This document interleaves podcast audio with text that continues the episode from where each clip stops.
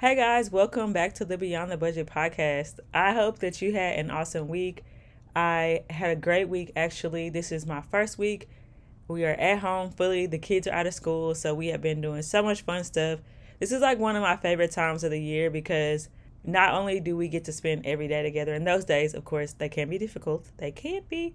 But I feel like my kids have just gone through like so much development, so much learning we get to do a lot of fun stuff together. We're going to be going on some trips together. And then we get to take advantage of the time that my husband is off as well. So I hope that you're having a great summer so far. And if you don't have children, uh, that you're get, still getting a chance to spend a lot of time with uh, family and things like that.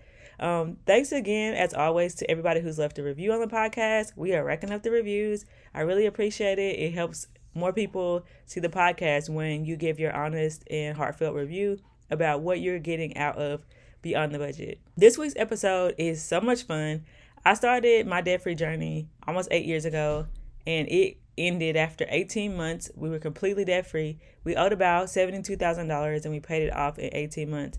And honestly, most of the people who listen to this podcast probably started their financial journey to get out of debt too right? You may already be out of debt and you just started it to stop living paycheck to paycheck or to accomplish some type of financial dreams as well.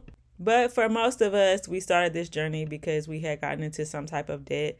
And if I started my debt free journey, I would do a lot of things all over again. But in today's episode, I want to share with you guys something that has really been on my mind lately. When I look back over the journey and I think about helping guide other people through their debt free journey, what would I have done different to make it a better journey for me? What could I have done to make it more helpful, more useful, and and just like more honoring to myself and for the reasons why I was getting out of debt in the first place? But like I said before, when I first started my journey, paying off debt was absolutely my number one goal. I had this vision of this like huge debt cloud hanging over my head. It was like angry and ready to steal all my hopes and dreams and I wish I was kidding about that, but I was really super dramatic about it all. I was fresh off of this, like, you know, um, Dave Ramsey, you know, debt is dumb and this, that, and the other. And to be honest, I was just really mad about my debt and I had a lot of shame about how I even got into debt. And I know a lot of you guys carry that too, and we'll talk about that a little bit further into it. But I had a lot of negativity, just a lot of negativity in general. Like, I must get rid of this debt. It's what's keeping me from my dreams and my hopes. And in a lot of ways, that it was. And paying off $72,000 in 18 months was an absolute whirlwind, y'all.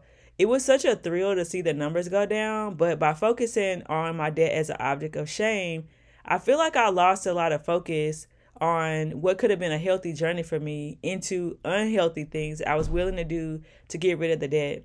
And once the whirlwind was over, the whirlwind of making more money and throwing it at my debt and seeing all the, the things uh, tick down, you know, I was in all the Facebook groups and doing all the things I kind of ended up in a holding pattern. You know, I didn't think about like what's the next step now that I don't have debt. What should I do with the money? And to be honest, it was both confusing and a little bit anticlimactic. And I don't mean to sound ungrateful, but just thinking about like the day we made the Facebook post, we told all the people, and then like life just kind of went on. We celebrated, and then it was like, hmm, you know, that's it. And if I could go back, there's something I would do differently. And I really want to share that with you. I hope that it's something that you can bring with you on your debt free journey that you can implement today to make it a better journey for you and your financial future. One thing I would focus on is positive money habits and not getting out of debt. I would focus on making improvements to myself and becoming the best version of myself rather than how evil my debt was. It's like this getting out of debt was a tool that I was using to create financial freedom for myself. And of course, it meant so much to me and my family. It meant I could work less or change careers. And the entire thing was spurred on by the birth of my son. And, and we needed flexibility and options should I decide to stay home with him. It also, paying off debt made me feel more aligned with my spiritual beliefs. I believe when the Bible says that, you know, the borrower is slave to the lender and that we shouldn't over borrow and that we should pay back what we owe. And it also meant that I could save more for the future if I was out of debt. And sometimes you lose sight of those uh, positive things when you only focus on the negative things. And I really wish I would have focused more on positive money habits and not just the getting out of debt part. I, I wish I had focused more on the person I would like to be and the person who I really aspire to be as far as debt, of course, initially, but a person who could handle their finances, you know, as a responsible adult who thought about the future, who was building a foundation for her family. If you haven't read the book uh, Atomic Habits by James Clear, you should 1000% read it. I'm going to give you guys, though, excuse me, a two second synopsis of the book. And the main point of the book is that it focuses on the end goal and so, excuse me, instead of focusing on the end goal, focus on the daily small habits that will get you to the goal. The main lesson I would like to share is forget about setting goals and focus on your systems instead. According to Clear, goals are about the results you want to achieve, but systems are about the processes that lead to those results. Clear states that if you're having trouble changing your habits, the problem isn't you, the problem is your system. Bad habits repeat themselves again and again, not because you don't want to change, but because you have the wrong system for change. You do not rise to the level of your goals, you fall to the level of your systems.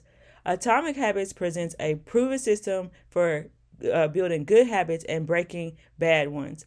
And I promise this episode is not going to be overly complicated or geeky, but imagine this. Why do people pay off debt and get right back into the situation they just worked so hard to get themselves out of? It's because they're focusing on their problem which is debt, right? Instead of themselves. It's because they had short-term goal or short they use a short-term method of getting out of debt, which is shame. They go crazy and stay motivated long enough to do it, and then boom, when it's over, they get back into it or worse. Or they get out of debt, but then they don't know what to do after that. They haven't created any sustainable habits to keep them out of debt or to help them grow their money or use their newfound flexibility in their budget to make better financial decisions. They're debt free, right? But they don't move forward with their financial journeys. This was me for a long time. I wore debt freedom like a badge of honor. And it is. It really is. If you're debt free, I'm super proud of you and your hard work. But building positive money habits is what will help you stay debt free and learn to grow uh, to grow your money, right? It's about becoming the person you want to be, the end result of your journey, the person with options, and the point of it all is that we have to change our habits and become that person in order to do that.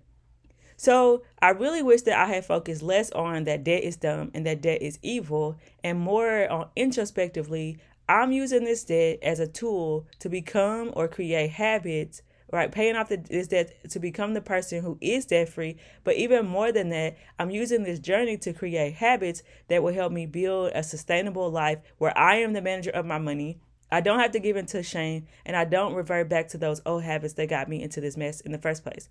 And I would like to say a caveat that not all debt is evil. If your debt helped you get an education to support your family, there's nothing wrong with that, right? But sometimes we do borrow in excess. It's not all consumer debt, but sometimes we do. So I'm focusing mainly on the person who they got into debt not because they were trying to utilize debt to better themselves or maybe they got overextended for other reasons. Don't feel shame about that. Like let it go consider your debt free journey, but also consider it as like it's a journey to the end result. And then on that journey, you need to focus on yourself and creating small atomic habits that will help you be a better money manager, not just a debt free person. So, what were some of the habits that I've adopted?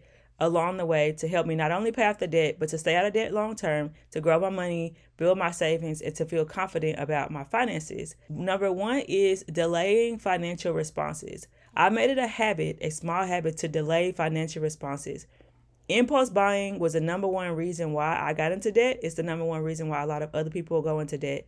And things that contra- contribute to that were social media, bored shopping, spur of the moment shopping because you're bored, also making big financial decisions without having a cooling off period in order to to mitigate your response. So one of the small habits that I added to my life is delaying financial responses if I see something, especially a big ticket item that I know that, that I want, I'm not pressured by, you know, oh my gosh, this is on sale, or I really must do this now, or the salesperson is pressuring me to into doing that. And the reason why is because impulse shopping isn't going to help me sustain the financial situation that I want to sustain. And I know that's like skipping into like several steps ahead, but once you make it a habit to just automatically say no, right? Even if your cooling off period is five minutes, or even if your cooling off period is, you know, 90 days, or if you have a, a wish bucket that you put things in for so long, give your chance to pro- yourself a chance to process whether or not you really need something or whether or not you're giving into pressure. And I'll give you guys an example. I even still fall prey to this, but I I try to make it a really big habit in my life. The other day I was looking for shoes. I have decided that unless they fit perfectly, they fit into my new wardrobe. I don't care how cute they are. I'm not buying them. And I gave into impulse shopping.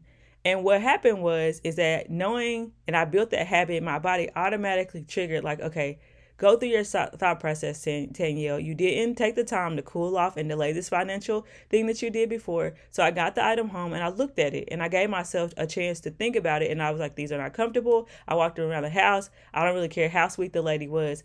Now I have to commit time to taking it back, reversing the transaction, spending my time getting in my car, getting the kids out of the car, right? So I've learned you know, every once in a while I fail, but I've learned to delay financial responses as an automatic response and a, a habit that I have of saying no first and then reasoning with myself about why I should buy something.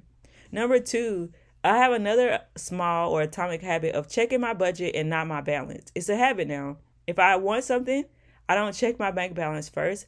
I actually check the sinking fund balance that I have for that item or my spending account instead of checking how much money I have. And I actually make it a habit not to even look in that account, but once a month to see how we're doing, if we're staying on track, and to base my spending off of what I allow myself to spend, I set aside to spend rather than the other one. And I know you're probably thinking, oh, that's like a habit, but it is. Once you set yourself up to say, okay, wait, I'm not going to do that. I'm going to make it a habit in my life that I'm going to check my budget first uh, instead of my bank account it'll keep you on the right track. I don't check my bank accounts before large purchases. I check my sinking funds to see how much I've saved and make a decision based off of that number, and it's become automatic.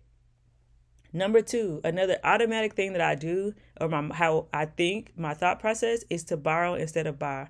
I made it a habit to borrow instead of buying things that I will only use once, I don't have room for, or that I'm going to have to worry about selling later, etc., etc., etc. It's a small little habit, um, that I've instated. So, unfortunately, for example, we have a funeral to go to this Saturday. A dear friend of ours has passed away suddenly, and my husband needed a black tie. He doesn't wear black ties, and it, I know this sounds silly, but just think about it. If you did this with every decision that you're making about what to purchase, how much it will add up.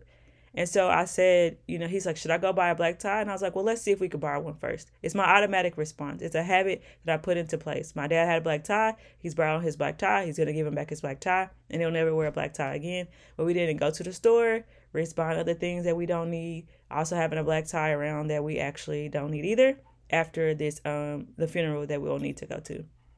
Another one, I make it a habit to prepare my day the night before. It's a habit. I do it every single day. Um, I set out the clothes the night before. I pack my lunch the night before. I check my calendar for meetings the night before. This cre- this decreases my small convenience purchases that I have that I would do or having to figure out how, what I'm going to go get for lunch and it's going to cost me 10 or 15 dollars. I take the time to prepare for tomorrow as a habit in my life. And it's something that I set for to help protect myself um, not only financially, but it just helps me save time in general. But the trickle effect financially is so enormous, guys. Like think about this: if I prepare my day the night before, then I'll I will pre- prepare my lunch the night before, so I don't have to shop out. I think about what's for dinner the night before, so we don't have to go out to eat or grab a pizza. I think about my kids' school lunches the night before, so I don't say, "Uh oh, we don't have enough of this or that." I can help them make healthier choices.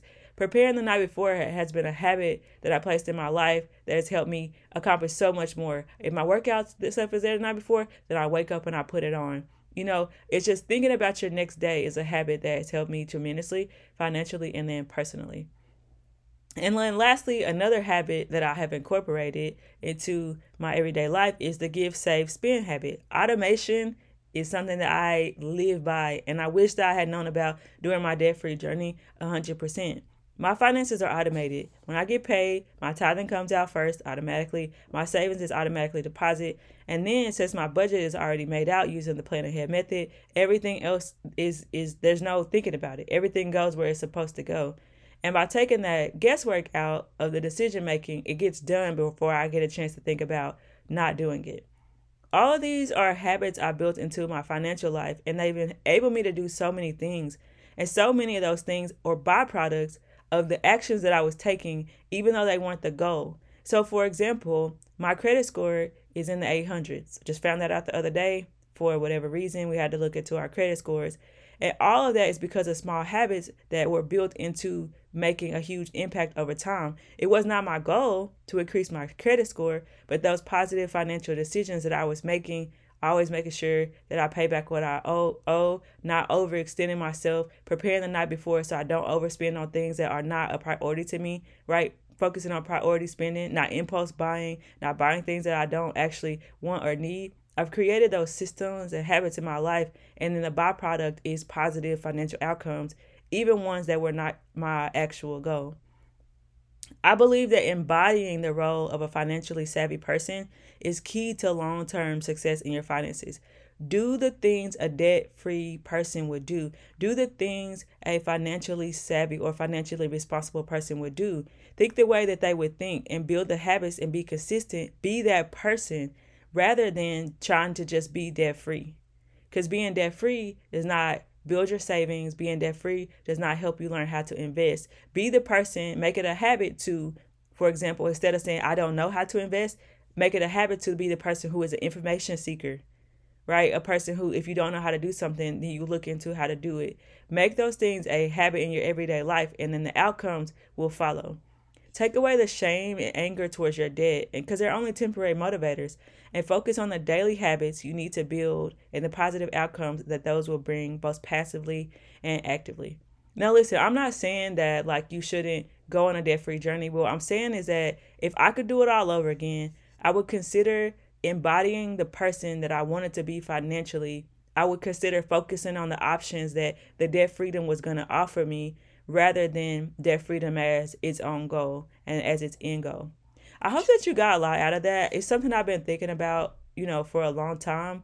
Um, as I work through, you know, working with clients and hearing people's stories about what they're, why they want to be out of debt, it's so much more, so much less about not owing anybody anything and much more about the feelings and the decisions that you're able to make and the freedoms that you're able to have because you are debt free.